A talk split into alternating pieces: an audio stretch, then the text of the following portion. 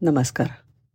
गोष्टीचं नाव आहे विश्वास ठेवून तर बघा एक दिवस तो फळं खरेदी करण्यासाठी घराजवळच्या बाजारात गेला. फळांच्या हातगाडीवर उत्तम प्रतीची वेगळी वेगळी फळं अगदी व्यवस्थित मांडून ठेवली होती. पण विक्रेता काही कुठे जवळ दिसत नव्हता. गाडीवर एक फलक लिहिलेला दिसला. त्यात लिहिलं होतं साहेब बाईसाहेब आपण कृपया फळं वजन करून घ्यावी आणि किमतीनुसार गादीखाली ठेवावेत. माझी आई वृद्ध आहे. तिची काळजी घ्यायला घरी दुसरं कोणीही नाही. त्यामुळे देखभाल करण्यासाठी मला घरी राहावं लागतं. आणि हो जर आपल्याकडे आत्ता पैसे नसतील ना तरीही आपण ही फळं घेऊन जाऊ शकता. पण नंतर मात्र त्याची किंमत जरूर देण्याचं करावं. धन्यवाद. हे वाचल्यावर त्याच्या मनात प्रश्न आला अरे आजच्या युगामध्ये लोकांवर एवढा विश्वास ठेवणारी ही व्यक्ती आहे तरी कोण? भेटलं पाहिजे एकदा. त्यांनी आपल्यासाठी फळं वज वजन केली आणि किमतीच्या कार्डाप्रमाणे पैसे ठेवण्यासाठी त्यांनी तिथली गादी उचलली. गादीच्या खाली शंभराच्या दोन तीन नोटा पन्नास वीस दहाच्या काही नोटा आणि शिवाय काही चिल्लरसुद्धा होते. म्हणजे लोक फळं घेऊन पैसे ठेवून जात होती तर. त्याला मोठं नवल वाटलं.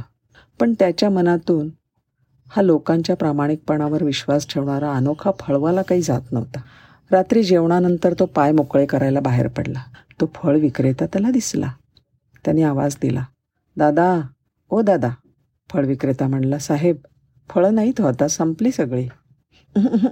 मला फळं नको आहेत तुमची. मी ती सकाळीच घेतली. आणि शिवाय गादीखाली पैसेसुद्धा ठेवले होते. पण मला ना तुमच्यासोबत काही बोलायचं आहे हो जरूर बोलूयात ना. चहा घेता घेता त्यांचं बोलणं सुरू झालं. तुम्ही बिनधास्त तुमची फळांची गाडी कशी काय ठेवून जाता? तुम्हाला भीती नाही का वाटत की लोक फळं घेऊन जातील आणि पैसे ठेवणार नाहीत? शिवाय गादीखाली ठेवलेल्या पैशांची चोरीसुद्धा होऊ शकते त्यावेळेला तो फळवाला म्हणाला. साहेब मागच्या दोन तीन वर्षापासून माझी आई खूप आजारी आहे. मला मुलं नाहीत आणि माझ्या पत्नीचं निधन झालं आहे आता मी आणि माझी हांतरुणावर पडून असणारी आई एवढेच घरी असतो. मी बाहेर पडायला निघालो की ती कुरकुर करते. माझ्या आईचे पाय फार दुखतात. एक दिवस सकाळी आईचे पाय दाबताना मी तिला म्हणलं आई तू मला नेहमी असं म्हणतेस की मी जेव्हा घरी नसतो तेव्हा तुला घाबरायला होतं. तुझं मन लागत नाही. घरात थांबत जा. अगं पण तुला माहीत आहे का? आपल्याकडे काही खूप पैसे नाही आहेत. मी जर फळं विकायला गेलो नाही तर पैसे कसे मिळतील सांग बरं. आपल्या दैनंदिन गरजा कशा भागतील? आणि औषधांचा खर्च तरी कसा करता येईल? साहेब माझ्या आईचा परमेश्वरावर नितांत विश्वास आहे.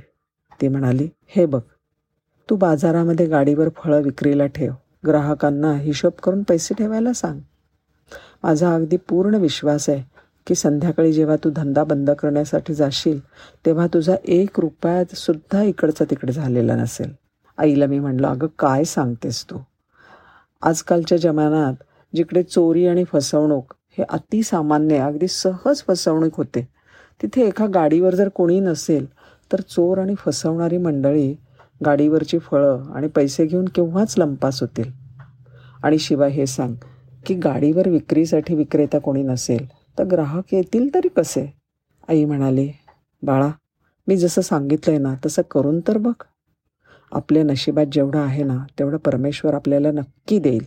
मला काही पटेना पण तरीसुद्धा आईच्या म्हणण्याप्रमाणे मी एक दिवस प्रयोग करून पाहिला. आणि बिलकुल खोट आली नाही. तेव्हापासून मागच्या दोन वर्षांपासून मी रोज सकाळी फळ छान फळं विकत घेतो. गाडीवर विक्रीसाठी लावून ठेवतो. फलक लावतो आणि घरी जातो. आईची देखभाल करतो. आणि एकदम संध्याकाळी गाडी बंद करण्यासाठी जातो. तुमचा विश्वास बसणार नाही. पण माझा असा अनुभव आहे की इथला एक रुपयासुद्धा इकडचा तिकडे होत नाही. एवढंच नाही तर लोक आईसाठी म्हणून जास्त पैसे ठेवून जातात. लहान लहान मुलं आईसाठी गोळ्या आणि चॉकलेट ठेवतात. एकदा तर एक मुलगी पुलाव ठेवून गेली माझ्या आईसाठी.